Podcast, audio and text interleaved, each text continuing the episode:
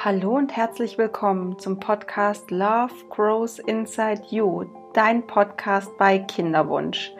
Mein Name ist Sandy Urban und ich begleite dich in deiner Kinderwunschzeit, versuche dir so viel Vertrauen und Leichtigkeit und Hoffnung zu schenken, wie es nur geht, damit du gut durch diese Zeit kommst und damit du weißt, du wirst irgendwann Mutter werden, damit du Inspirationen bekommst, wie es dazu kommen kann, vielleicht auch neue Impulse findest, neue Methoden, neue Ideen, was du noch ausprobieren könntest oder auch was du weglassen darfst.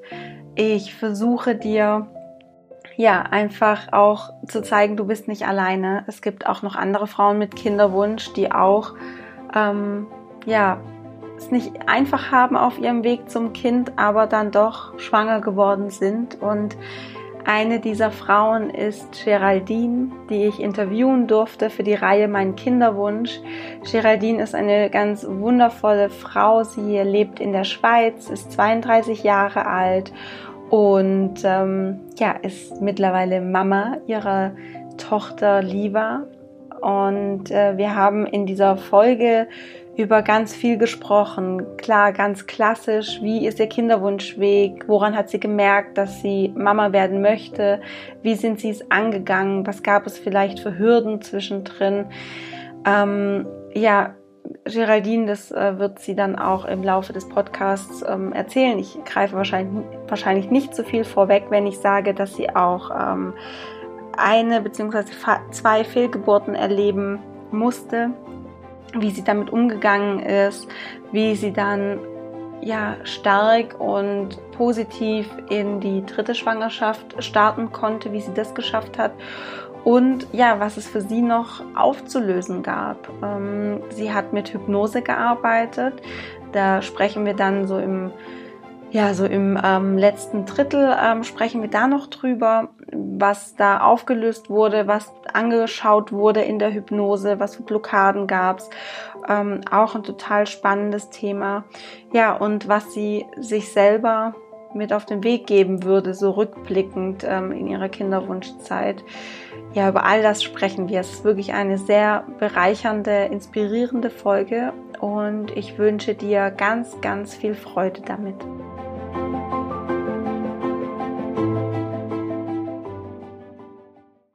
Liebe Géraldine, schön, dass du heute hier bist im Podcast und mit uns über deine Kinderwunschreise sprichst. Und ähm, ja, du sitzt hier vor mir und siehst ganz äh, frisch und äh, strahlend aus, obwohl du ja äh, seit ein paar Monaten Mutter bist, äh, der kleinen Liva. Und ähm, aber trotzdem steht dir gutes Muttersein. Also erstmal herzlich willkommen, dass du hier bist.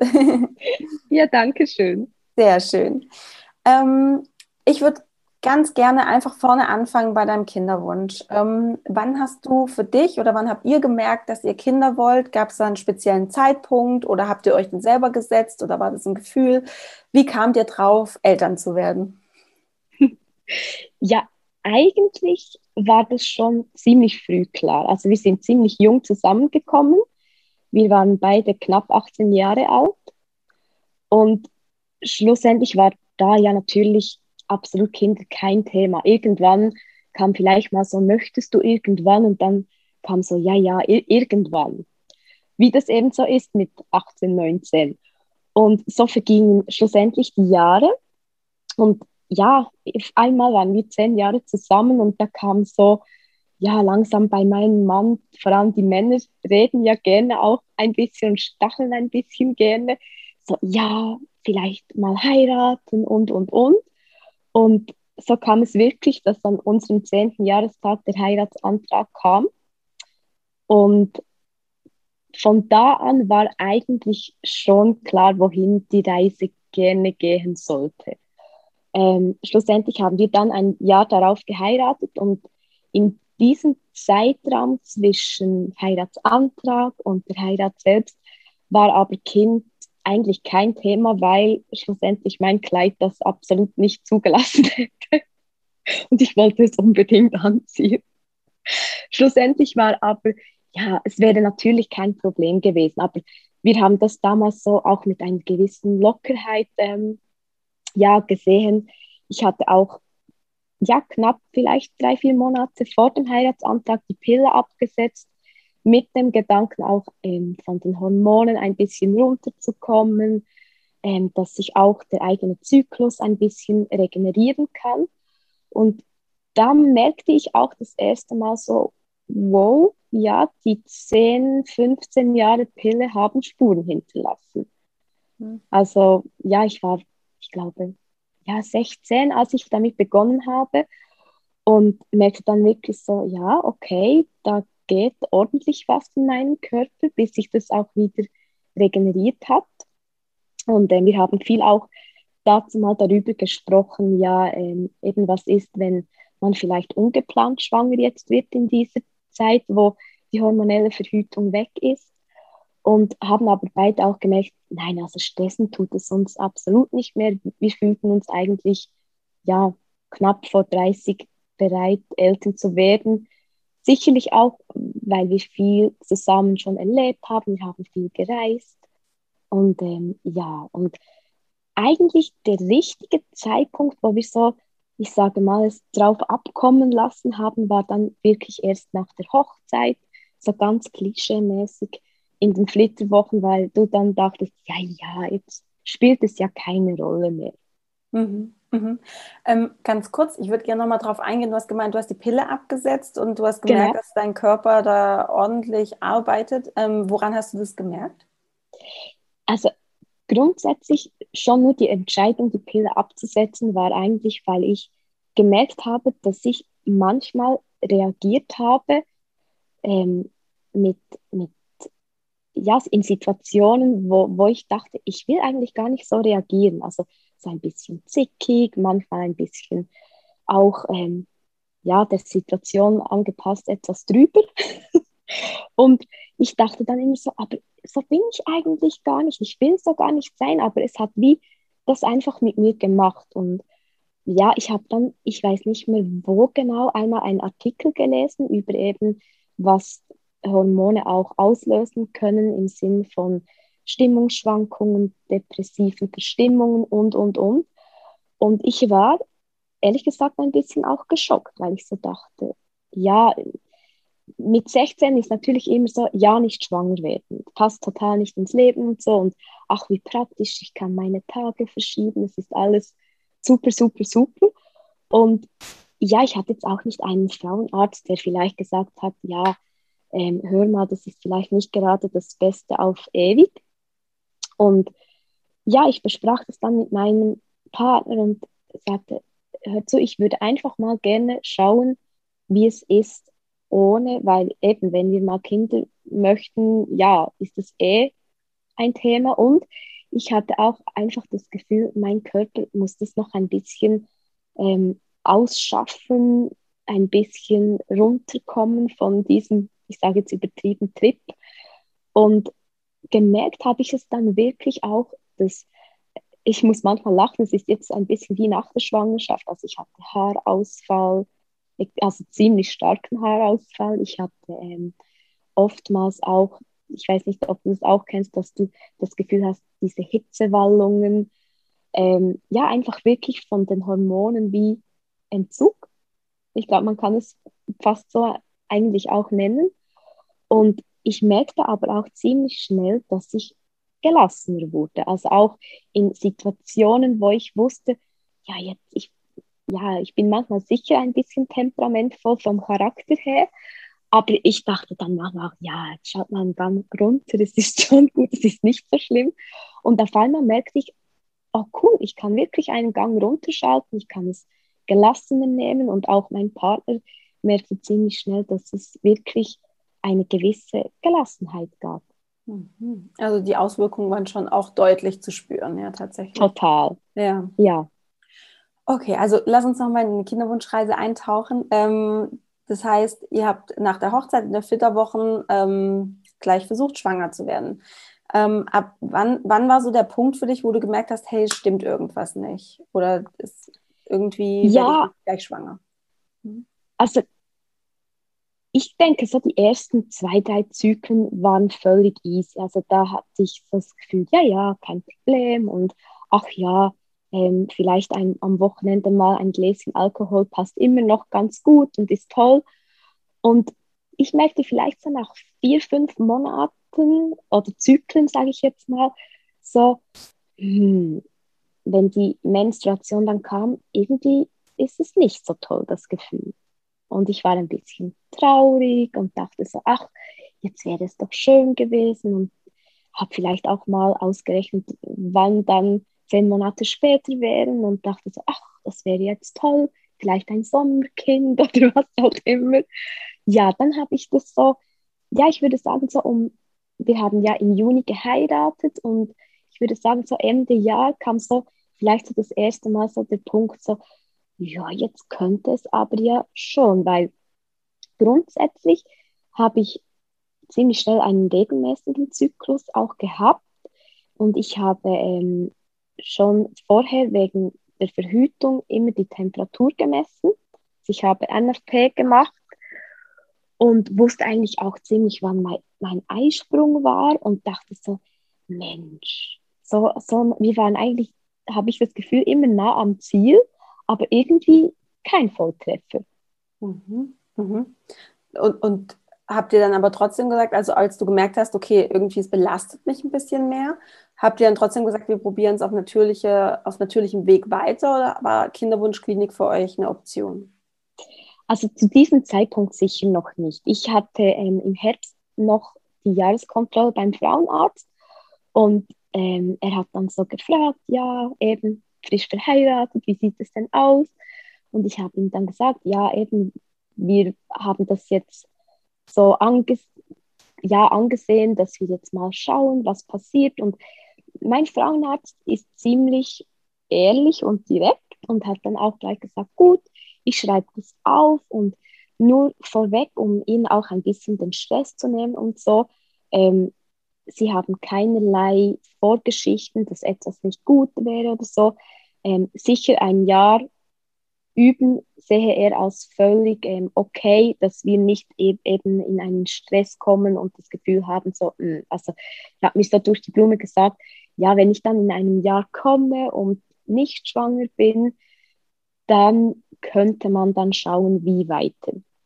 Habe mir aber auch ziemlich klar gesagt, ähm, dass er dann nicht hören möchte, dass wir irgendwie nur einmal in der Woche Liebe gemacht haben. Das zähle dann nicht. Da braucht es schon ein bisschen mehr Einsatz. Und ich dachte so, ja, okay. Da sitzt du da und denkst, okay, danke für die Info. Aber war ehrlich. Und ja, von dem her hatten wir eigentlich Kinderwunschklinik oder auch hormonell, das zu stimulieren, war eine Option sicher für später, aber war absolut dann noch nicht das Thema. Okay, das war also im Herbst. Ähm, welches Jahr war das dann? Oder wie achtzehn. Alt?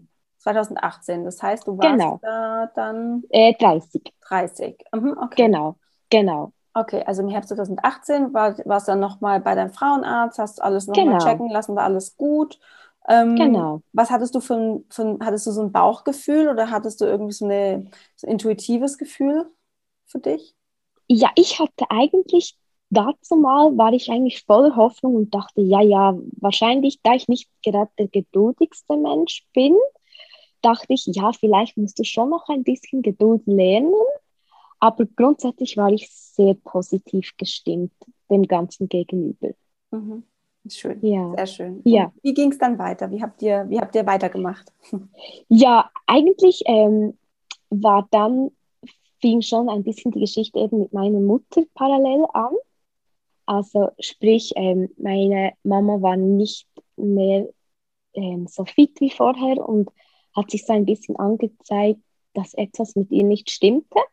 Und ja, schlussendlich, um die Folge nicht zu sprengen, die Kurzversion war, dass sie ziemlich schnell, ziemlich krank wurde und ähm, der Kinderwunsch lief aber eigentlich parallel dazu weiter, weil schlussendlich, ja, hängt das eine ja nicht mit dem anderen ab. Also wir wollten ja eine eigene Familie gründen, so, so traurig das dann eben auch war. Und klar, ich denke, durch das, dass ähm, bei meiner Mama dann Krebs diagnostiziert wurde im Frühling, ähm, rückte der Kinderwunsch ein bisschen in den Hintergrund. Jedoch war aber auch der Moment da, wo du als Tochter wie das Gefühl hast, ja, vielleicht würde ein Enkelkind noch einmal so einen Booster geben. Klar, das ist wie wenn eine Beziehung nicht funktioniert, rettet ein Kind nichts. Aber schlussendlich war, glaube ich, in mir so das Gefühl, ich hätte gerne gehabt, dass meine Mama mich bei der Schwangerschaft und der Reise, Mutter zu werden, begleiten könnte. Und ähm, ja, also der Kinderwunsch lief sozusagen parallel weiter, sofern man in so einer stürmischen Zeit von ja, einem normalen Liebesleben sprechen kann. Und ähm, ich wurde dann auch schwanger im Ab- ja, Ende März, April. Und ähm, schlussendlich war dann aber so die Häufung vom, ja, von der Geschichte, dass äh, ich Blutungen bekam und so dachte so, ja, irgendwie ist doch nicht so gut. Und ich ging dann wirklich auch zum Frauenarzt und der sagte mir, ja, ähm, Sie sind wirklich schwanger, also ja, aber er sehe im Ultraschall bereits nichts mehr. Also es war wahrscheinlich da, weil sonst hätte ich ja die Schwangerschaftshormone und alles nicht gehabt. Aber es hat sich so schnell ähm, der Körper wieder in die Regeneration begeben, dass man schon nichts mehr gesehen hat. Wow. Und ähm, ja, mein Frauenarzt ähm, sagte mir dann aber auch, also respektive ich war dazu mal im Spital, weil mein Frauenarzt eigentlich in den Ferien war. Und ähm, im Spital hatten sie aber Rücksprache mit meinem Frauenarzt.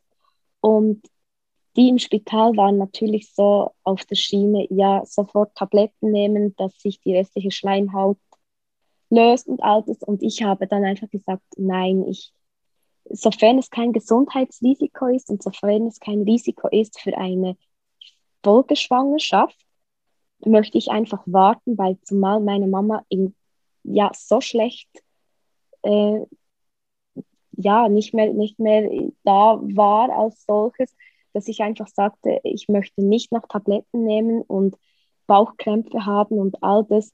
Und gleichzeitig liegt meine Mama im Sterben. Also das war für mich wie in dem Moment nicht vereinbar. Und ich wusste aber in mir drinnen eigentlich auch ziemlich ganz klar, dass sobald meine Mama wahrscheinlich sterben wird, dass dann der Stress in meinem Körper auch aufhört und ich dann wahrscheinlich normal die Blutung bekomme und das sich regenerieren wird. Also und, darf ich kurz einhaken, das ist ja eine, eine total intensive Zeit, die du da beschreibst ja. und die du auch erlebt hast. Also du hast eine Fehlgeburt gehabt und ähm, warst im Krankenhaus auch und zeitgleich liegt deine Mama im Sterben, hat Krebs. Mhm. Wie, wie ging es dir in der Zeit? Ich glaube, ich war völlig im... ja, wie soll ich sagen, im Überlebensmodus.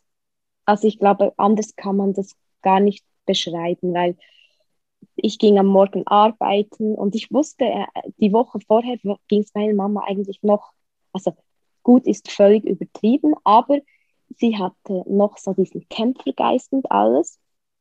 Und ich weiß noch, ich war ähm, dazu mal am Morgen arbeiten und wusste eben da, frisch, dass ich ein, zwei Tage, dass ich schwanger war und hatte dazu mal noch keine Blutungen und ähm, ging am Nachmittag, am späten Nachmittag zu meiner Mama und war eigentlich der Überzeugung, ich sage es ihr, auch wenn es noch ganz frisch ist, aber ich hatte so das Gefühl, ich, ich möchte das mit ihr teilen. Und als ich wirklich bei ihr war, gibt es ja so den Moment, wo man so wie abwartet, wann passt das Gespräch? Du kommst ja nicht zur Tür hinein und sagst, hallo, du bist Oma, tschö. Und ich dachte so, ja, das Gespräch entwickelt sich sicher dann in diese Richtung. Und ich hatte das Gefühl, das wird ein Gespräch zwischen Mutter und Tochter, das sehr ja, intensiv wird. Und mein Bauchgefühl hat mich auch nicht getäuscht, nur ging es in eine total andere Richtung, weil an diesem Nachmittag hat mir meine Mama eigentlich klar gemacht, dass sie gemerkt hat, dass es nicht mehr lange geht und dass sie nicht mehr kämpfen kann. Und ich war so irgendwo durch auch perplex, obwohl ich es, ähm, ich wusste vom Verstand her und auch von, von der medizinischen Ausbildung, die ich habe, anhand von der Diagnose, dass es kein, es gibt wahrscheinlich da wirklich kein Wunder, Aber gleichwohl, wenn du dann da sitzt und dir deine Mutter sagt, nein, es, es geht nicht mehr, ich kann nicht mehr, und du wolltest eigentlich sagen, dass sie Oma wird, da bricht sehr viel in dir zusammen. Also da bist du wirklich, einen Moment denkst du, okay, was jetzt und so. Mhm. Und schlussendlich habe ich es ihr wirklich nicht gesagt, was ich heute, das ist wahrscheinlich das Einzige, was ich wirklich bereue. Aber ich fand es in dem Moment wie nicht fair gegenüber, weil ich jetzt, wo ich selber Mutter bin, denke ich oft daran, was braucht es für einen Mut, seinem eigenen Kind zu sagen, dass du nicht mehr kannst, nicht mehr magst. Und ich hätte es dann nicht fair gefunden, ihr zu sagen, hey, aber du wirst Oma, du kannst jetzt nicht gehen. Ja, ja, ja. Und deshalb, ja, ist die Entscheidung dann halt einfach in dem Moment passend gewesen, obwohl ich es rückblickend eigentlich sehr gerne ihr gesagt hätte, aber ich denke irgendwo, dass sie es doch gewusst hat. Mhm. Also ich habe das schwer, das Gefühl. Und ja, eben, also einige Tage später ähm, hatte ich eben diese Blutung und dann ging es wirklich innerhalb von, ja, ich glaube, das war Donnerstag, Freitag, als ich im Spital war, und am Montag, am Morgen ist dann meine Mama verstorben. Und ich war wirklich ähm, im Spital, ging auf die Toilette und wusste, ja, mein Körpergefühl hat mich nicht getäuscht. Also, ja. Wow. Und das war wirklich, ja, im Nachhinein, ich denke manchmal, wie habe ich diese zwei Wochen, drei Wochen überstanden, aber es, ich glaube, der Mensch ist zu so viel fähig in solchen Situationen, und ich habe schlussendlich einfach, ähm, ja, in gewissem Maßen funktioniert für meinen Vater, weil ich alleine Kind war, und ja, wenn man den Partner verliert, das ist einschneidend und schwierig. Gleichzeitig habe ich aber auch für, für mich funktioniert, und ja, ich hatte auch nie die Möglichkeit, ähm, sage ich mal, in dieser Zeit vielleicht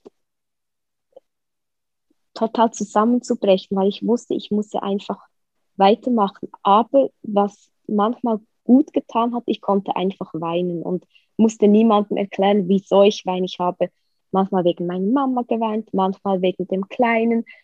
Und das hat wiederum sehr gut getan und war auch sehr heilsam, weil ich oftmals höre, wenn man eine Fehl- oder Frühgeburt erlitten hat, dass wie der, der Trauermoment fehlt. Und den konnte ich zum Glück total ausleben. Also ich habe viel ähm, ja, geweint, ich war wütend, ich konnte aber auch mit meinem Partner sehr gut darüber sprechen, weil für ihn war es auch eine, eine schwere Zeit, weil wie blei- begleitest du deinen Partner in so etwas?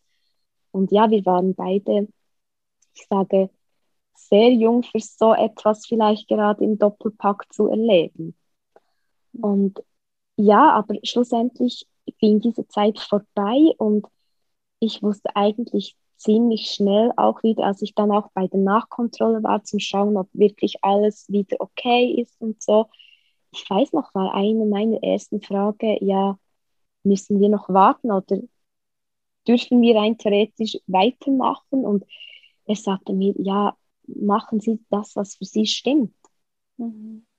Also, wenn ich es richtig verstanden habe, was dir in der ganzen Zeit, die wirklich sehr, sehr schwer war, geholfen hat, ist zum einen, dass du dein, deine Gefühle immer zeigen konntest, egal mhm. ob es jetzt wegen deiner Mutter war oder wegen der Fehlgeburt.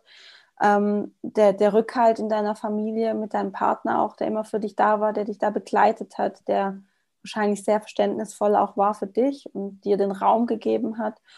Und wahrscheinlich auch so ein bisschen die Hoffnung dieses, wann können wir weitermachen, mhm. wann können wir dieses nach vorne gerichtete, also der Blick nach vorne, dieses zu schauen, ähm, wie kann es weitergehen ähm, für uns, wann können wir weitermachen, ähm, wann können wir weitermachen oder weiter versuchen, schwanger zu werden. Mhm. Also die Dinge, die dir da geholfen haben. Oder sagst du, es genau. fehlt noch irgendwas, gab es noch irgendwas, was dir in der Zeit auch geholfen hat, dich da aus diesem sehr dunklen Loch, würde ich mal sagen, rauszuziehen? Ja, also ich denke, was sicher in Bezug auf den Kinderwunsch immer geholfen hat, war die Gewissheit, ich war schon mal schwanger. Also zu wissen, okay, ähm, biologisch gesehen würde es wahrscheinlich funktionieren. Ich habe dann immer gesagt, okay, schwanger werden können wir, schwanger bleiben müssen wir noch üben. Das war so, aber das war so meine Hoffnung, dass ich wusste zumindest, okay, dieser Schritt ist schon mal ja möglich. Und ja, ich denke, schlussendlich war vielleicht auch einfach für mich, dass in meinem Umfeld dazu mal noch Kinderwunsch nicht das absolute Thema war. Also es war nicht so, dass rundum alle Kinder hatten und bekamen und du bist da gesessen und dachtest, okay, das kam dann erst später, diese Phase, aber im, im ersten Moment war das dazu mal noch nicht so. Und ich hatte wunderbar liebe Freundinnen, die sehr verständnisvoll waren, mit denen ich auch mich wunderbar austauschen konnte. Und schlussendlich haben wir dann einfach auch, ich und mein Mann, beschlossen, okay, ähm, wir können nicht beeinflussen, was war, und wir müssen das irgendwo durch einfach annehmen, und wir schauen jetzt einfach, dass es uns in dem Moment jetzt einfach gut geht. Und wenn jetzt Kinder noch gerade nicht das Thema sind, haben wir uns halt dann schon ein bisschen auch, was glaube ich viele machen, auf die anderen Dinge im Leben fokussiert. Also ähm, ich habe dann noch einen Fernlehrgang angefangen, wo es um Ernährung ging. Ich habe Yoga für mich entdeckt.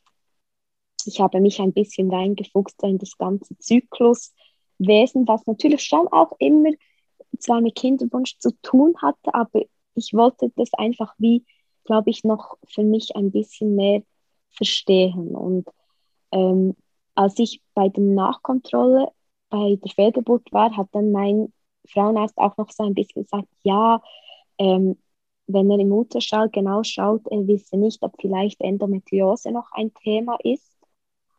Und ich dachte dann, ja super, ähm, möchte ich jetzt nicht gerade noch auch noch haben. Aber er hat dann auch etwas Gutes gesagt. Er hat gesagt, hören Sie, wir machen in drei Monaten nochmal einen Ultraschall, weil ähm, ich hatte noch eine Zyste am Eierstock. Und er sagt dann auch, ähm, ja, er selbst habe das Gefühl, wenn man hundert Frauen von der Straße pflücken würde und einen Ultraschall machen würde, dass ganz viele eine Zyste haben. Und für ihn sei das eigentlich viel mehr oftmals ein Zeichen von Fruchtbarkeit, weil wenn man keinen Eisprung hat, kann man auch keine solche Zyste bilden. Und ich fand das noch so eine schöne, ja, wie, wie soll ich sagen, eine schöne ähm, Ansicht, weil es ist nicht so negativ behaftet. Und er meinte, ja, eben wir schauen in drei, vier Monaten nochmal nach, und bis dahin genießen Sie einfach das Leben, machen Sie sich nicht so viel Gedanken. Und ich habe dann wirklich ähm, mich eben ein bisschen reingefuchst so in das Zykluswissen. Ich habe ähm, Zyklus-Yoga gemacht. Ich habe dann mich auch noch so, ähm, was natürlich so auf Insta und so immer ein Thema ist, ist so goldene Milch. Ähm, habe mich dann da noch ein bisschen eingelesen und habe dann für mich einfach so befunden, okay, auch wenn es vielleicht nicht gerade von heute auf morgen den Effekt bringt, ich glaube, mir tut es einfach gut, etwas machen zu können und nicht einfach nur da zu hocken und zu warten. Ja. Ja. Ja. Ich glaube, da ist auch wirklich ein sehr guter Frauenarzt, der da einfach ja.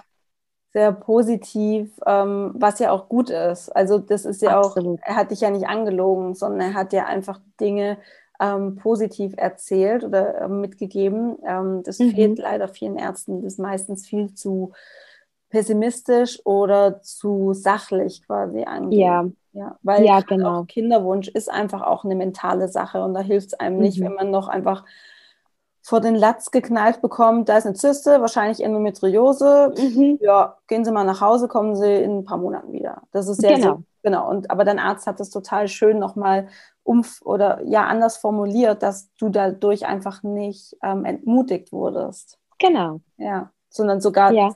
ermutigt tatsächlich, weil eine Zyste eben ein Zeichen dafür ist, dass du äh, funktionierende Eierstöcke hast oder eben einen Eisprung. Genau, genau. Sehr gut, sehr schön.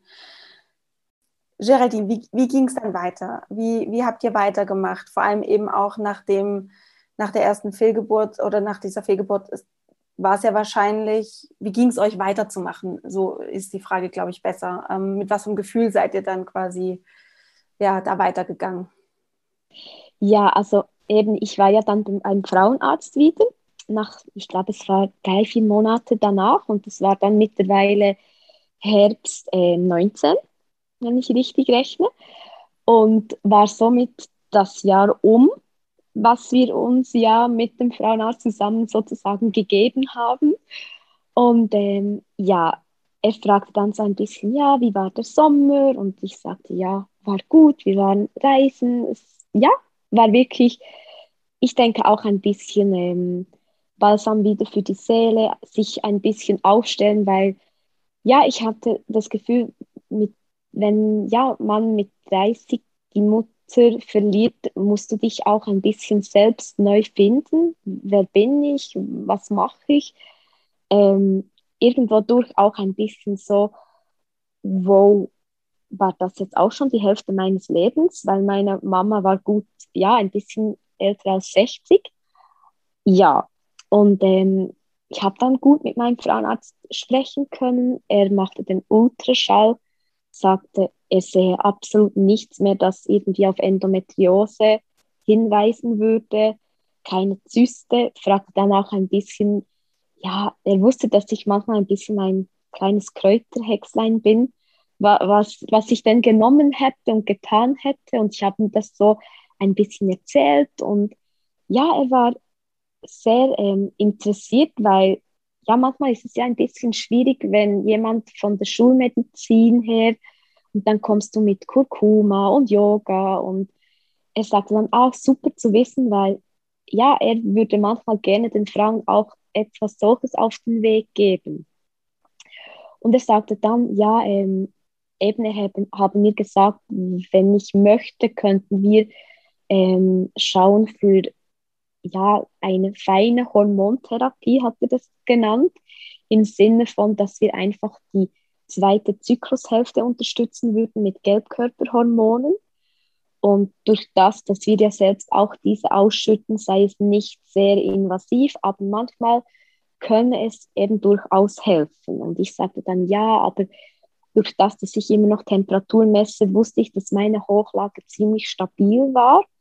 Und ich sagte ihm dann auch, ja, ich weiß nicht, was genau der Mehrwert sein sollte, wenn ich ja schon eine stabile Hochlage habe. Und sie war auch eigentlich meistens, ja, zwölf, vierzehn Tage dauerte die an, also eigentlich so, wie man es sich wünschte. Und er schaute mich an und sagte, wissen Sie was, ja, nehmen Sie einfach nichts, ähm, wenn es für Sie stimmt, wenn Sie noch Geduld haben. Es, ja, er sagt dann auch ganz klar, Sie sind jetzt einunddreißig Jahre alt, also es ist nicht wie, wenn ich vielleicht neununddreißig gewesen wäre und man gesagt hätte, ja, es tickt ein bisschen die Uhr, obwohl man es manchmal ja auch schon mit dreißig das Gefühl hat. Ja, und so sind wir dann einfach weitergefahren. Es äh, wurde Weihnachten, es wurde auch wieder ähm, April. Und April war für mich ja dann so, okay, es war ja ähm, die Zeit mit vielen Erinnerungen. Und da merkte ich dann schon das erste Mal so, Mensch, jetzt ist ein Jahr her seit der Fehlgeburt, du bist nicht wieder schwanger geworden, weil am Anfang hoffte ich natürlich auch wieder auf den berühmten Booster, den sie ja viel erzählen, wenn du ein Kind verloren hast, der Körper ist auf schwanger eingestellt, vielleicht klappt es gleich wieder. Und ich war, ja, ich glaube schon ein bisschen auch enttäuscht und dachte so, Mensch, das hätte doch wenigstens funktionieren können oder so. Und ja, und dann merkte ich auch langsam so ein bisschen so, okay, jetzt muss ich doch ein bisschen aufpassen, dass der Fokus nicht nur auf Kinderwunsch ist. Also Es, ich merkte dann wirklich jeden Monat, ähm, wenn meine Tage kamen, ja, war Stimmung nicht so toll. Ähm, es begann dann auch rundum, ja, kamen die Kinder, alle gefühlt waren schwanger. Natürlich war das nicht so, aber das Gefühl war so, Mensch, die schauen sich nur an und die ist schon schwanger und wie, dann kam auch, wie du in deinem Podcast vorletzt auch erzählt hast, wieso sind die schwanger, wieso nicht. Mhm. Ähm, ja, ich glaube, wir gingen dadurch alle Gefühle von Neid über Verzweiflung, über ähm, x Fragen, wieso. Und mein Mann kam dann wirklich so, es war dann ja auch die Corona-Zeit, und sagte dann so, ähm, was hältst du davon, wenn wir jetzt das Thema Haus in Angriff nehmen? Und er hat schon vorher immer wieder davon gesprochen, weil wir dank seinen Eltern eine Möglichkeit hatten. Und ich war aber immer so ein Mensch, so im Sinne von, ja, ich will aber nur ein Haus mit Familie. Ich habe das so aneinander gekoppelt. Aha. Und ich glaube, ich musste wie in dieser Zeit lernen, dass sowohl ich und mein Mann es auch wert sind, auch ohne Kind in einem Haus zu wohnen. Und als ich das für mich dann noch ein bisschen länger so reflektiert habe, merkte ich, es ist vielmehr wahrscheinlich auch die Fragen von außen, wo ich mich schützen will. Also ich glaube, alle kennen es, wenn du eine gewisse Zeit zusammen bist, kommt, dann heiratet ihr, dann heiratest du, dann kommt, dann kommt ein Kind. Ähm, wenn du eins hast, kommt die Frage, wann kommt das nächste? Und ja, da wir ja dann schon bald zwei Jahre verheiratet waren, ähm, kamen schon ab und zu die Fragen. Ich denke aber, weil ja die Geschichte mit meiner Mama war, hatte ich ein bisschen Bonus. Also ich, ich wurde selten solche Dinge gefragt, weil ich glaube, die Leute sich nicht gewagt haben. Und es war mir, was das angeht, eigentlich auch ganz recht. Also das war okay. Und ich wollte aber, glaube ich, wirklich mit dem Hausbau auch ein bisschen mich schützen vor den Fragen, wenn wir jetzt noch ein Haus bauen, verheiratet sind, wann kommen die Kinder? Und ich, in dem Moment, ich war wie nicht bereit, darüber zu sprechen. Also ich war, wenn jemand fragte, möchtet ihr Kinder, haben wir immer gesagt, ja. Aber wir haben nicht unbedingt erzählt, was bis dato passiert war. Also auch unsere Eltern wussten das nicht, nur wirklich gute, enge Freunde. Und ähm, ja, und dann haben wir dann doch ein bisschen mit diesem Hausgedanken zu spielen beginnen und dachten so, ja, eigentlich wäre es schon cool, aber ich war da immer noch so ein bisschen auf der Bremse. Und mein Mann war so, doch, jetzt ist die Zeit reif und weißt du, ähm, jetzt können wir das in Ruhe planen und das wäre toll. Und ja, er arbeitet selber auch in diesem Metier und ich merke so, okay, jetzt, jetzt möchte er wirklich. Und eines Tages, ich glaube, das war ziemlich passend wieder auf eine Menstruation hin, dachte ich, weißt du was, scheiß drauf, ja. Jetzt ist es Zeit, etwas anderes. Ich mag nicht mehr immer mein Leben an diesen Kinderwunsch als solches koppeln, weil ja, ja, eben dann kommen ja auch die Gedanken, was ist, wenn es nicht klappen würde? Klar sagen dir alle rundum, doch, das wird dann schon gehen und ja, und, und. Aber eine Garantie hast du ja nie. Ja, und dann haben wir ziemlich genau, ja, im April, passend zum Lockdown in der Schweiz, haben wir das so ein bisschen angefangen zu planen. Mhm. Das heißt, ihr habt euch ein, ein Projekt gesucht, ähm, vor allem auch dein Mann nochmal ein Projekt gesucht, um den Fokus weg vom Kinderwunsch zu lenken. Und was ich auch so schön finde, ist, dass du dich geöffnet hast, obwohl du eben in dir, also man könnte fast von einem Glaubenssatz mhm. sprechen, weil es ja, ja deine Wahrheit ist. Also ich will nur ein Haus, wenn Kinder da sind. Genau, es war total ein Glaubenssatz. Ja, und du hast ihn aber für dich erkannt und aufgebrochen und hast gesagt, nee, das, das kann einfach nicht sein. Ich, und das finde ich auch so schön, du hast deinen Selbstwert auch nochmal ähm, mhm. rausgestellt und für dich erkannt und gesagt, ich bin oder wir sind es uns wert, auch ein Haus zu bauen, nur für uns, auch wenn da keine genau. Kinder einziehen. Und warst dir aber auch ähm, im Klaren darüber, wovor du noch Angst hast. Also mhm. diese Kommentare von außen. Also du, das hört sich an, als hättest du einen unglaublich klaren Moment gehabt da in, im April äh, zwanzig zwanzig, wo du echt so voll bei dir warst. Ja. Ähm, und das alles für dich so, so erkannt hast. Ja. Genau. Und wie, wie ging es dann mit eurem Kinderwunsch weiter? Ja, das war dann wieder so ein bisschen, ich muss manchmal selbst lachen, so ein bisschen klischeehaft. Ich war dann wirklich im Monat darauf wieder schwanger und dachte so, wow. Und ich weiß noch, ich ging zur Arbeit und hat, also ich hatte am Morgen so ein Gefühl und ähm, dachte aber, ja, ich sage jetzt meinem Mann noch nicht so, weil ja, manchmal willst du dann vielleicht für dich ein bisschen hibbeln und ich denke, manchmal sind wir Frauen dann auch die, die die Männer noch ein bisschen schützen wollen. Und hatte aber dann doch so ein Gefühl und habe dann doch einen Test gemacht und ich habe so eine süße Kollegin, die immer gesagt hat, Schwangerschaftsteste sind wie Rubellose.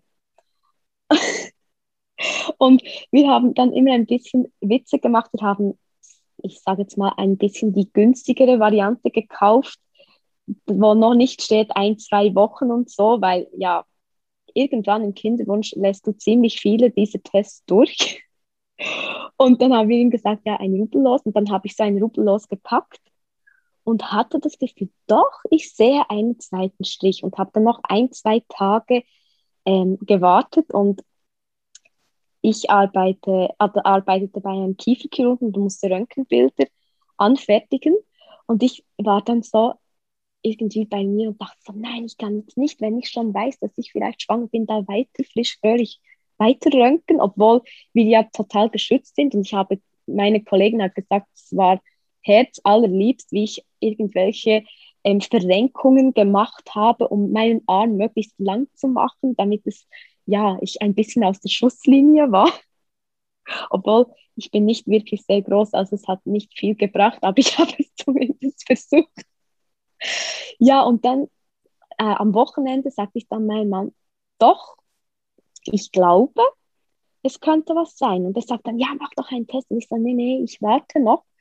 Und bin dann wirklich, ähm, ich hatte dann frei und bin wirklich so halt der teure Rolls-Royce-Schwangerschaftstest kaufen gegangen und Babyschuhe und habe dann so ein Päckchen gemacht, weil ich dachte so immer so, ja, ich will das mal so ein bisschen auch kitschig halten. Und ja, und dann war ich wirklich schwanger im, im Mai, Juni. Und es, ja, ergab sich gleich so, dass es ähm, unser Ho- es war knapp nach unserem standesamtlichen Hochzeitstag. Und ich dachte wirklich so, ja, also es ist uns einmal passiert, das kommt gut, da passiert sicher nichts. Und ich war wirklich so voller Euphorie und ich hatte, glaube ich, die ganze Welt umarmen ko- können und war, glaube ich, so mit einem Dauergrinsen unterwegs. Und äh, ja, und das dauerte vielleicht eine Woche und dann hatte ich wieder Blutungen. Und dann dachte ich, nee, das kann jetzt nicht sein. Und hatte aber dann ein bisschen so den Selbstschutzmodus an und dachte, ja, man kann ja immer wieder Blutungen haben, das kann alles gut sein. Habe dann meinen Frauenarzt angerufen, ging dorthin und ja, ähm, er musste mir dann sagen, dass eigentlich wieder dasselbe passiert ist. Und dort hatte ich dann wirklich so das Gefühl, okay, was will mir das Leben eigentlich sagen? Also, und ich glaube, ich habe mich auch ein bisschen in Selbstmitleid gesucht, weil ich dachte so, Mensch, ähm, ja, es wäre jetzt einmal einfach genug. Und obwohl viel Gutes in meinem Leben dazu mal auch war, habe ich dann so gefühlt, ja, was, was soll das, wie, wieso und was schon wieder und ja, eben dadurch auch meinen Freundinnen, wo ich es dann erzählt habe, ja, alle hatten so dieselbe Reaktion, so ein bisschen, ja, einmal kann passieren, aber zweimal und ja. Und ja, ich, ich hatte dann auch so ein bisschen das Gefühl, ich möchte jetzt auch ein, zwei Tage für mich haben, ging dann auch nicht zur Arbeit, hatte aber wie auch da nicht den Mumm zu sagen, was wirklich los war an meinem Chef, sondern ich habe dann irgendwo gesagt, ja, ich hätte eine Eistockzyste gehabt und ja, müsste mich ein bisschen schonen und so. Und er so, ja, ja, okay und so. Und ja, ich brauchte, glaube ich, wirklich so ein bisschen so zwei Tage Netflix, ein bisschen Glas Wein und ein bisschen Selbstmitleid, weil ja, ich, ich hatte so das Gefühl, nee, es kann jetzt nicht, echt nicht sein. Und da merkte ich, das war dann im Juni ähm, zwanzig, ähm, ja, hey, irgendwo durch, ja, wir müssen jetzt, jetzt muss irgendetwas gehen. Und ich ging dann wieder zur Nachkontrolle zum Frauenarzt, drei Wochen später, zum Schauen eben, ob alles okay ist. Und ja, er sagte mir eigentlich wieder dasselbe wie das letzte Mal, es ist alles gut, ähm, einfach einen Zyklus aufsetzen und ja. Und er sagte dann, ja, wenn er mir einen Rat geben dürfte, würde er raten, genießen Sie den Sommer und im Herbst machen wir dann einen Schlachtplan. Und ich dachte so, Gott, ein Schlachtplan, das hört sich so, so dramatisch an. Und ich dachte so, okay, und habe dann schon ein bisschen gefragt. Und er so, ja, ähm, eben, er würde dann einen Hormonstatus machen, er würde mal Gerinnungsfaktoren überprüfen, weil ja, er einfach sicher gehen möchte, dass nach der äh, eigentlich Einnistung, dass da nicht etwas nicht in Ordnung ist. Und, aber bei uns in der Schweiz, ich weiß nicht, wie es in Deutschland ist, ähm, wird es aber erst eigentlich ab dem dritten Abort untersucht von der Krankenkasse. Aber er sagte dann, ja, eigentlich möchte er mir das nicht ein drittes Mal antun und ja, wir können dann halt schauen, dass wir vielleicht nur das Nötigste untersuchen, damit die Kosten auch einigermaßen okay bleiben. Mhm. Gut, und so ähm, ging ich dann wieder nach Hause und da kam eben dann die Hypnose noch ins Spiel. Mhm. Also wie ich hatte, kam das? Wie bist du da drauf gekommen? Ähm, ich war schon als Kind mal wegen meiner Prüfungs- Ja, Angst. Ich war immer sehr hibbelig und konnte es einfach nicht aufs Papier bringen, was ich eigentlich im Kopf hatte. Und kannte es von dieser Zeit her einfach mit mentalem Training, plus auch mit äh, dem Ganzen, wie man sich fokussieren kann. Und ich hatte gleichzeitig auch, ähm, was ich vorhin noch gar nicht erzählt habe, im April auch, ähm, von Laura Marina Seiler dieses Seminar gemacht. Und ähm, dort geht es ja darum, dass man sich sozusagen seinen Wunsch wie visualisiert. Und ich habe mir immer ähm, vorgestellt, wie wir als Familie in unser Haus einziehen, weil das passte genau zu dem Zeitpunkt zum Hausbau. Ich merkte aber nach das ging dreißig Tage, dass noch irgendetwas war, wo ich alleine wie nicht hinkomme zum Lösen, vielleicht auch meiner Ängste. Und gleichzeitig war natürlich auch ähm, das Gefühl da, wenn ich ein drittes Mal schwanger bin, ja, wie gehe ich mental mit dem um? Also ich denke eben, das zweite Mal, ja, da war die Euphorie da, weil man ja eine gewisse zum Glück auch Naivität hat und dachte, ja, nein, also ein zweites Mal passiert das nicht. Und wenn das eben dann zweimal passiert ist, denkst du so, ja, Scheibe, was mache ich jetzt? Und wie bleibe ich ja bei mir? Wie kann ich eigentlich mich so ähm, mental fokussieren, dass ich auch immer noch positiv bleiben kann? Und da kam dann eben wieder das Thema Hypnose und ich hatte so das Gefühl, mir würde es helfen, wenn jemand halt mich so ein bisschen an die Hand nimmt und wir dem Ganzen auch auf die Spur gehen. Und ja, mein größ- größter Wunsch war eigentlich, dass wenn ich noch einmal schwanger werden darf, dass ich diese Schwangerschaft dann auch genießen kann und nicht ja voll Ängste bin und jedes Mal ja denke, oh bitte, dass nichts passiert. Mhm. Also du hast dir dann jemanden gesucht, jemand Seriöses, Kompetentes für die, für die Hypnose und ähm, ihr hattet dann eine Session oder mehrere Sessions, wie, wie war das? Genau, ich hatte per Zufall in einer Facebook-Gruppe ähm, einen Post entdeckt, oder per Zufall, nein, Zufälle gibt es ja eigentlich nicht, aber ja, und zwar war das auch ähm, jemand, der die Rise-Up-and-Shine-Uni gemacht hat. Und die hat ähm, erzählt, dass sie eben Hypnosen anbietet, weil in diesem Forum konnte jeder so ein bisschen erzählen, was er macht und was einem gut tut. Und lustigerweise stand dann unten in einem Kommentar, wo jemand gefragt hat, ähm, wie die Erfahrung bei Kinderwunsch ist. Und da hat sie dann darauf geantwortet und hat gesagt, ja, sie hätte sehr gute Erfahrungen. Und ja, ich dachte mir einfach, weißt du was, wieso nicht? Und schlussendlich, auch wenn es nicht zum Ziel in meinen Augen geführt hätte, hätte es sicher einen Schritt in die richtige Richtung bewirkt. Und dann habe ich ähm, geschrieben, aber wieder, ja, wie es so ist, sie war auch in Deutschland, war aber, ich sage jetzt mal, dank Corona auch online gut vernetzt. Und so hatten wir dann die Hypnose via Zoom auch gemacht. Mhm. Mhm. Okay. Genau. Was kam denn, was kam bei der Hypnose raus? Was war so das Resultat von, von der Session? Ja, also alles weiß ich nicht mal mehr, weil es ging ziemlich lang, ich glaube drei Stunden im Ganzen. Aber ähm, es ging vor allem darum, eben auch um den Glaubenssatz zu lösen, dass ich ähm, eine tolle Schwangerschaft haben kann, dass ich ein Kind austragen kann. Es ging dann auch noch ein bisschen um den Punkt, auch ähm, meiner Mama zu verzeihen, dass sie so früh gegangen ist. Also es war dann auch so ein bisschen die Heilung des inneren Kindes, das sich im Stich gelassen fühlte. Und ähm, ja, es, es war sehr, sehr intensiv. Es war auch ähm, sehr spannend. Es kamen dann auch noch ein bisschen... Ähm, Sie macht wie zwei verschiedene Hypnosen, hat es dann ein bisschen kombiniert. Also es ging dann auch noch ein bisschen in das Thema Rückführung, wo auch Kinder immer wieder das Thema war.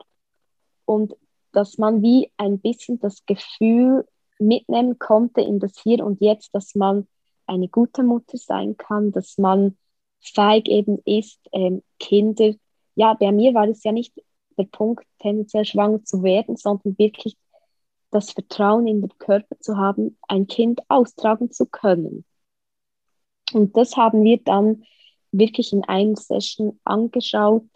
Ähm, es gab dann auch noch, was ich auch schön fand, ähm, den Moment, wo man sich so einen Kraftort suchte in den Gedanken, wo man sich immer wieder, wenn vielleicht rundum alles drunter und drüber geht, sich ja hin setzen kann in Gedanken und man weiß, okay, hier ist mein sicherer Ort, hier ist alles gut, hier kann ich alles, hier darf ich alles.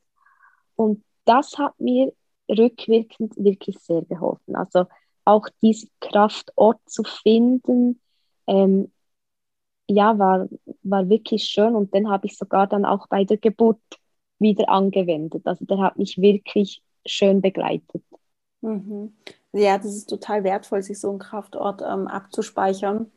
Hat mich jetzt gerade mhm. auch ein bisschen auf die äh, Fährte oder auf die Inspiration gebracht, mal eine Meditation dazu aufzunehmen, weil ich da, ja. ich hatte das nämlich auch während der Geburt. Ähm, ich habe ja mit ähm, Christine Graf eine friedliche Geburt. Mhm. Ähm, ja. Genau, genau, das habe ich gemacht und ähm, da ja, baust du dir auch so eine Art, ja, so, eine Kraft, so einen Kraftort und an den ziehst du dich zurück, wenn es dir zu viel mhm. wird oder wenn du abschalten möchtest. Gerade auch äh, in den Wehenpausen ist das sehr, sehr hilfreich. Ähm, ja, genau. Genau, ja, das ist äh, super. Also ihr habt quasi ähm, in der, in der Hypnose, in den verschiedenen Sessions, die ihr hattet, ähm, habt ihr euch zum einen angeschaut, wie ist so die Beziehung zur Mutter, was mhm. gibt es da noch zu heilen, zu verzeihen, ähm, auch wenn du erzählst mit dem Verzeihen, dass dich deine Mama so früh im Stich gelassen hat, auch noch bevor du Mama wirst, das macht, mhm. glaube ich, auch nochmal was mit einem.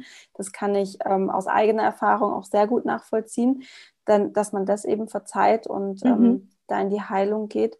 Ähm, ihr habt euch den Glaubenssätzen, den positiven Glaubenssätzen auch gewidmet, dass du schwanger werden kannst und die Schwangerschaft Ähm, behalten kannst, austragen mhm. kannst, eine schöne Geburt hast auch.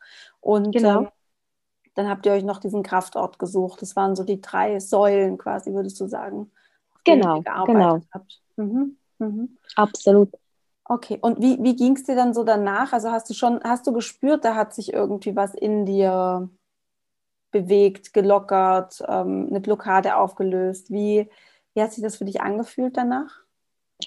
Ja, also direkt danach war ich völlig ausgelaugt. Da hatte ich das Gefühl, boah, was ist da gerade abgegangen?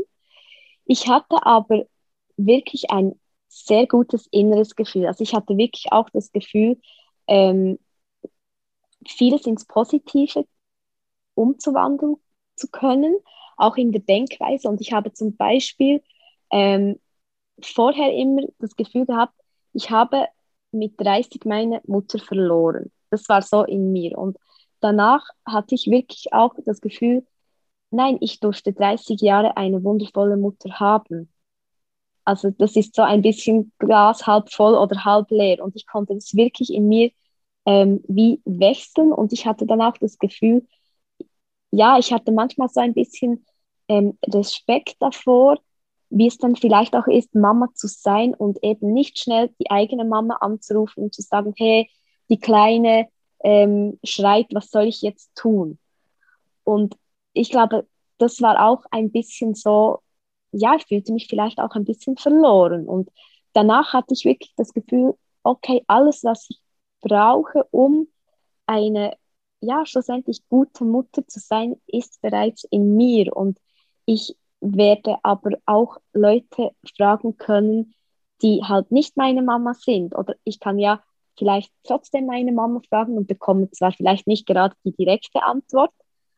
Und das hat mir sehr geholfen. Und wir sind dann am Tag danach in die Ferien gefahren, sind auf Frankreich in ein Ferienhaus mit Freunden.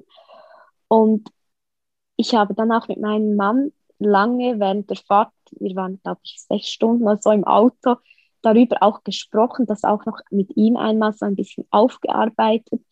Dann in Frankreich auch nochmal mit meinen Freundinnen und sonst auch dank Sprachnachrichten mit anderen.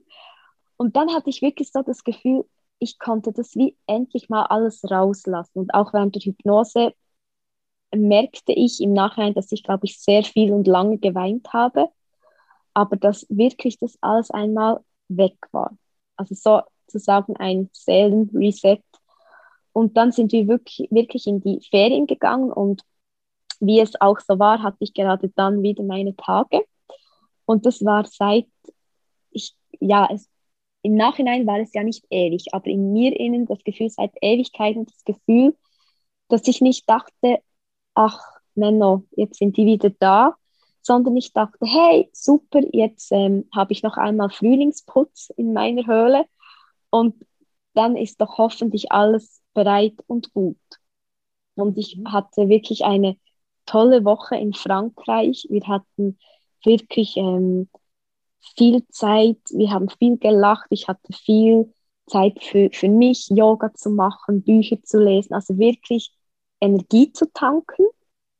Und ähm, ja, lustigerweise kamen wir dann nach Hause und das war seit einer langen Zeit auch wieder einmal so der Moment, wo ich sagte, weißt du was, Temperatur messen brauche ich diesen Monat nicht wirklich, weil mein Zyklus ist eh drunter und drüber. Und ich hatte aber das Gefühl, ich kann das annehmen. Es hat mich nicht gestresst. Ich dachte einfach, hey, weißt du was, es ist erst der zweite Zyklus nach der Fehlgeburt. Mein Körper darf noch ein bisschen Achterbahn fahren. Mhm. Ja, und die Achterbahn liegt jetzt im Wohnzimmer. Das heißt, du bist wirklich direkt nach der Hypnose und nach eurem Urlaub schwanger geworden. Genau. Und hast das genau. Baby auch behalten können. Ähm, genau. Und in dir wachsen lassen können, hattest eine... Ähm, schöne Geburt oder eine, eine gute Geburt. Und ja, wirklich. Ja, schön. Ja, ja, also ich war dann wirklich, das war dann August und ähm, ja, ich dachte dann, ich weiß noch, am Morgen habe ich wieder so ein Gefühl gehabt und dachte, ja, beim dritten Mal wirst du langsam ein bisschen routinierter, zwangsläufig. Und dachte dann so, ja gut, ähm, soll ich jetzt einen Test machen? Und dann dachte ich, nein, wir hatten am Nachmittag noch einen Banktermin wegen dem Haus. Vielleicht ist es jetzt nicht gerade der ideale Zeitpunkt. Und dann habe ich wirklich noch zwei Tage gewartet und habe dann am Wochenende meinem Mann gesagt, weißt du was, ich glaube, es ist wieder mal Zeit für ein Rubbellos. Und er sagte, ja, meinst du? Und so, und ich so, ja, ich glaube schon. Und diesmal habe ich wirklich auch eben von Anfang an ihm gesagt, hey, weißt du was, ich glaube, habe nicht mehr das Gefühl gehabt, ich muss ihn, ja, wie schützen oder so.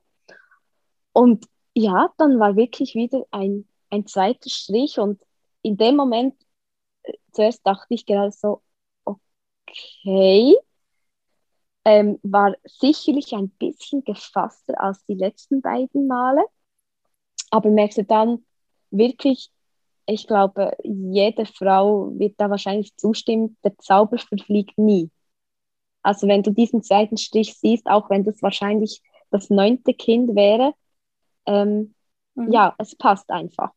Mhm. Und ja, so haben wir dann in dieses Abenteuer gestartet und ich war wirklich extrem dankbar. Ich hatte eine wirklich tolle Schwangerschaft. Ich hatte, ähm, ja, fast manchmal fühlte ich mich am Anfang zu wenig schwanger. Also mir war vielleicht ein bisschen flau, aber ich dachte dann immer so, ich war wirklich beim Frauenarzt und dachte so, ist wirklich alles gut, ich muss mich nicht übergeben, ich fühle mich gut. Und er lachte dann nur und sagte, ja, ja, es ist völlig okay und so.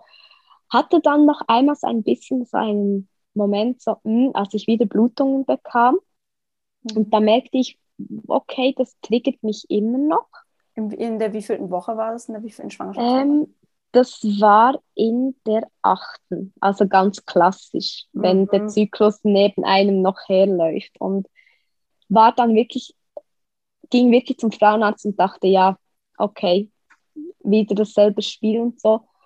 Und dann hat er einen Ultraschall gemacht und da habe ich wirklich das erste Mal etwas gesehen, weil vorher sah ich ja nie irgendetwas. Und da sah wirklich so ein kleines Krümelchen und ein Herzchen, das ganz schnell schlug, und viel mehr weiß ich nicht mehr. Ich weiß nur noch, dass ich das heulende Elend war, die, der Mundschutz war klitschnass und ich war einfach nur erleichtert und dachte, okay, jetzt ist gut. Und mhm. von da an konnte ich wirklich auch das Gefühl dann behalten. Ich hatte dann auch, ähm, ähnlich wie du, noch eine Geburtsvorbereitung mit den äh, Gebärmüttern. Ist ein bisschen eigentlich ähnlich wie die friedliche Geburt, ja. Und ähm, das hat mir sehr gut geholfen. Und das Einzige, was vielleicht ein bisschen ähm, anstrengend war, dass ich immer wieder ein bisschen Vorwehen hatte. Die Kleine war so geduldig wie die Eltern. Und ja, als ich dann wirklich vom, vom Frauenarzt das okay hatte, sagte dann immer, ja, noch so zwei Wochen sollte sie drin bleiben. Und dann ging ich wieder hin, noch so zwei Wochen wäre toll.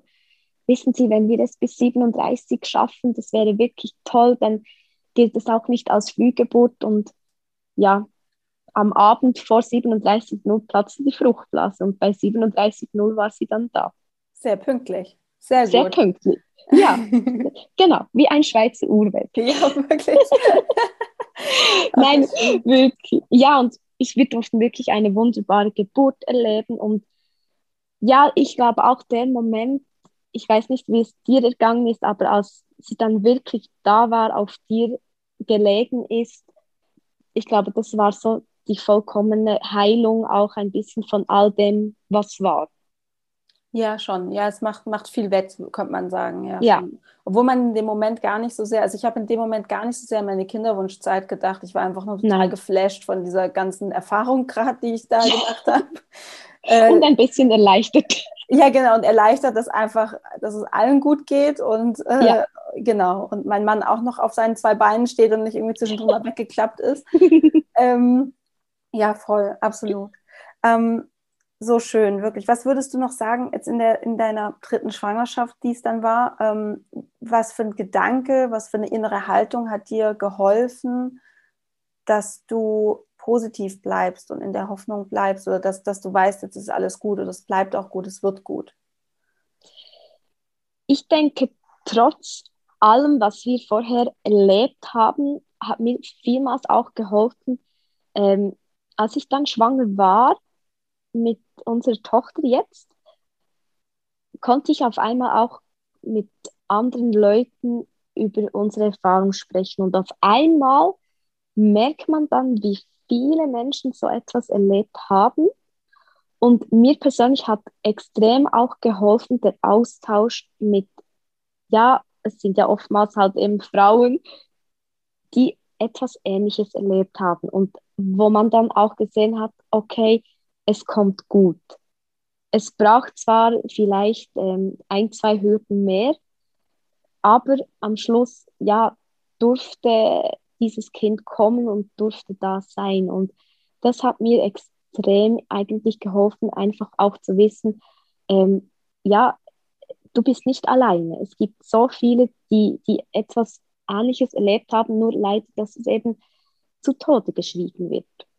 Ja. Und ja, und ich glaube auch, das hat es schon immer gegeben, nur die Generationen vor uns haben vielleicht es manchmal, ja, mein Frauenarzt hat einmal etwas Gutes gesagt, die frühen Schwangerschaftstests sind nicht immer nur ein Segen, sondern manchmal auch ein Fluch. Also ja, wenn du natürlich schon drei, vier Tage vor deiner Periode testen kannst, du freust dich und dann kommt deine Periode, das tut weh. Und manchmal hätte ich mir vielleicht sogar auch, nein, ich möchte die Erfahrung nicht missen, aber es wäre vielleicht manchmal weniger schmerzhaft gewesen, wenn man es vielleicht nicht so früh gewusst hätte.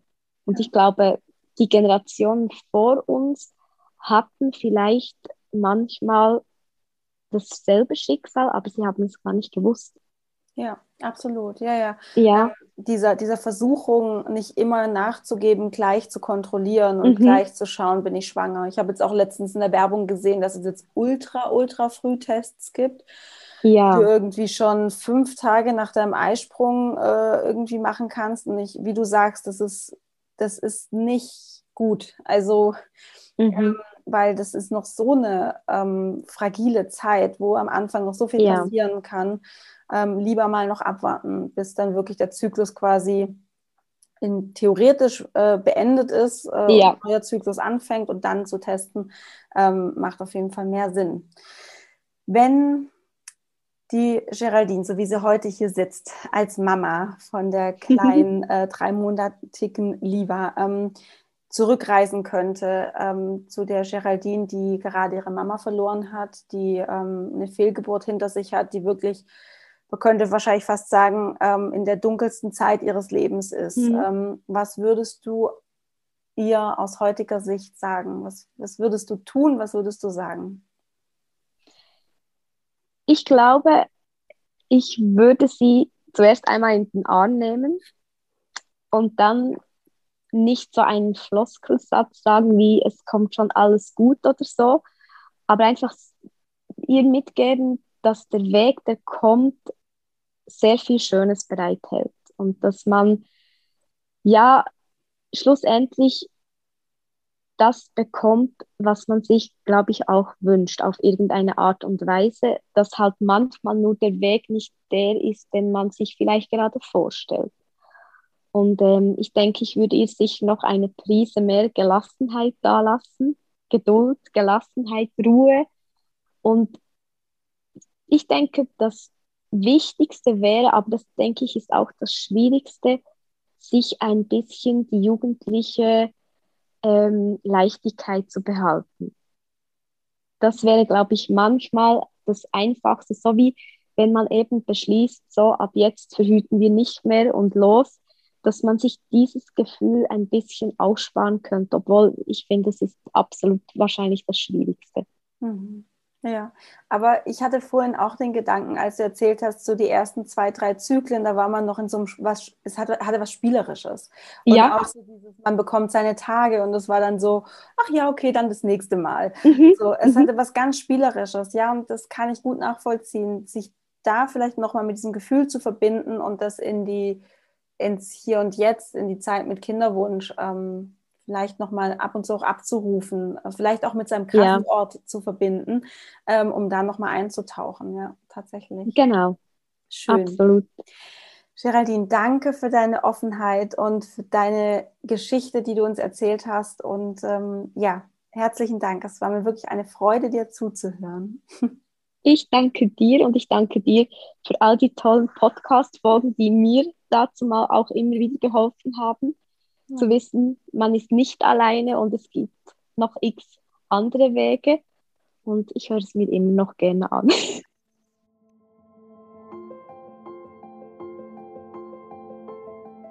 Du Liebe, Ich hoffe, die Folge hat dir gut getan, gut gefallen.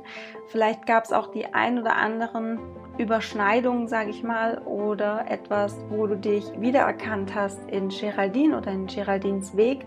Und was ich auf jeden Fall mit dieser Folge bezwecken möchte oder dir aufzeigen möchte, und Géraldine hat es eigentlich jetzt gerade zum Schluss auch nochmal ganz gut gesagt, auch wenn der Weg steinig ist, auch wenn der Weg vielleicht nicht so einfach ist wie bei anderen Paaren, geh weiter, Schritt für Schritt, und bleib im Vertrauen, in der Leichtigkeit, dass du Mutter werden wirst. Du schaffst es. Und wenn du in ein paar Monaten zurückblickst auf deine Kinderwunschzeit, dann möchtest du dich auch wahrscheinlich ähm, jetzt hier im Moment, äh, wie du hier gerade sitzt oder stehst oder läufst, äh, in den Arm nehmen und sagen, hey, alles ist gut, alles wird gut, ähm, vertraue, geh weiter deinen Weg, du wirst Mama werden, und auch wenn es gerade nicht einfach ist, ich schenke dir Kraft und Hoffnung, du wirst Mutter sein, vertraue da drauf. Und ja, wenn du in diesem Prozess Hilfe brauchst, wenn du sagst, hey, ich schaffe es irgendwie allein nicht, wenn du sagst, ich würde mir einfach gern, so wie Géraldine auch, nochmal ein paar Themen in meinem Leben anschauen, wo gibt es denn noch Potenziale, was gibt es denn noch außerhalb meines Kinderwunsches, wo ich vielleicht dran arbeiten möchte, wenn du den Sinn hinter deines Kind, hinter deinem Kinderwunsch erkennen möchtest, wenn du dir auch wie Géraldine eine sehr kraftvolle Vision erarbeiten möchtest, die dich trägt durch die Zeit, die dir hilft und auch eine Art Kraftort ist, dann kontaktiere mich sehr gerne. Und ähm, weil genau das mache ich in meinem Coaching. Ähm, die sechs Sessions, die ich dich begleite, über drei Monate lang, ähm, beinhalten eben genau das. Wir shiften den Fokus weg von dem Mangel, was du nicht hast im Leben, hin zur Fülle. Ich schenke dir dadurch oder durch die Methoden, mit denen ich arbeite, mehr Selbstvertrauen und Vertrauen ins Leben. Wir erarbeiten zusammen eine total kraftvolle Vision von dir, wie, wie es denn wäre, wenn es total schön wäre. Ich gebe dir Tools mit an die Hand, mit denen du arbeiten kannst, wenn es mal schwierig ist, wenn sehr viele Gefühle auftauchen. Ich ermögliche es dir mit den Tools, mit den Methoden, die ich habe, mehr wieder in Kontakt mit deinem Selbstwert auch zu kommen, ja, dass du auch weißt, hey, ich bin wertvoll, egal ob ich ein Kind habe oder nicht. Und ich versuche auch immer beim Coaching, jetzt gerade auch durch, durch die Erfahrung, die ich jetzt habe als Mutter, ähm, dir Dinge mit auf den Weg zu geben, die du einfach brauchst, wenn du dann schwanger bist, wenn du Mutter bist. Ja, wir, wir lösen auch alte Blockaden auf, wir schauen uns auch deine Mutterbeziehung an. Ähm, genau, das sind alles äh, Teile meines Coachings, die ich in funktionierenden ähm, Methoden quasi untergebracht habe, die wir durchlaufen, ganz individuell auf dich angepasst. Und wenn du sagst, hey, das resoniert total mit mir, das ist stimmig, ich brauche das jetzt, ich möchte wachsen an und mit meinem Kinderwunsch. Ich möchte die Zeit nutzen, bis ich Mama werde, um wirklich mit mir im Reinen zu sein. Und ähm, ja, dann kontaktiere mich gerne. Du kannst gerne auf meine Webseite gehen, ähm, sandy urban punkt com, ähm, oder mich auch anschreiben auf Instagram oder mir eine E-Mail schreiben, kontakt at sandyurban punkt com. All die Sachen, all die Links findest du auch in den Shownotes.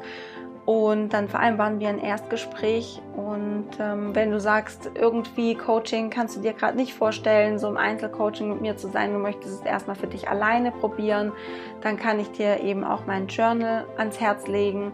Das kostet fünfzig Euro. Das ähm, ist quasi ein Coaching-Programm für sechs Monate, das du allein durchläufst, ja? ähm, wo du einfach nochmal schaust, wo sind meine Baustellen, ähm, was kann ich mitnehmen, was kann ich besser machen. Ähm, auch den Link zu meinem Journal äh, packe ich dir in die Shownotes, genau. Und ich hoffe, die Folge hat dir gut gefallen. Ich wünsche dir jetzt einen wunderschönen Tag oder wunderschönen Abend. Ähm, fühl dich von Herzen umarmt. Ich, ja, drück dich und ähm, denk dran, Love grows inside you.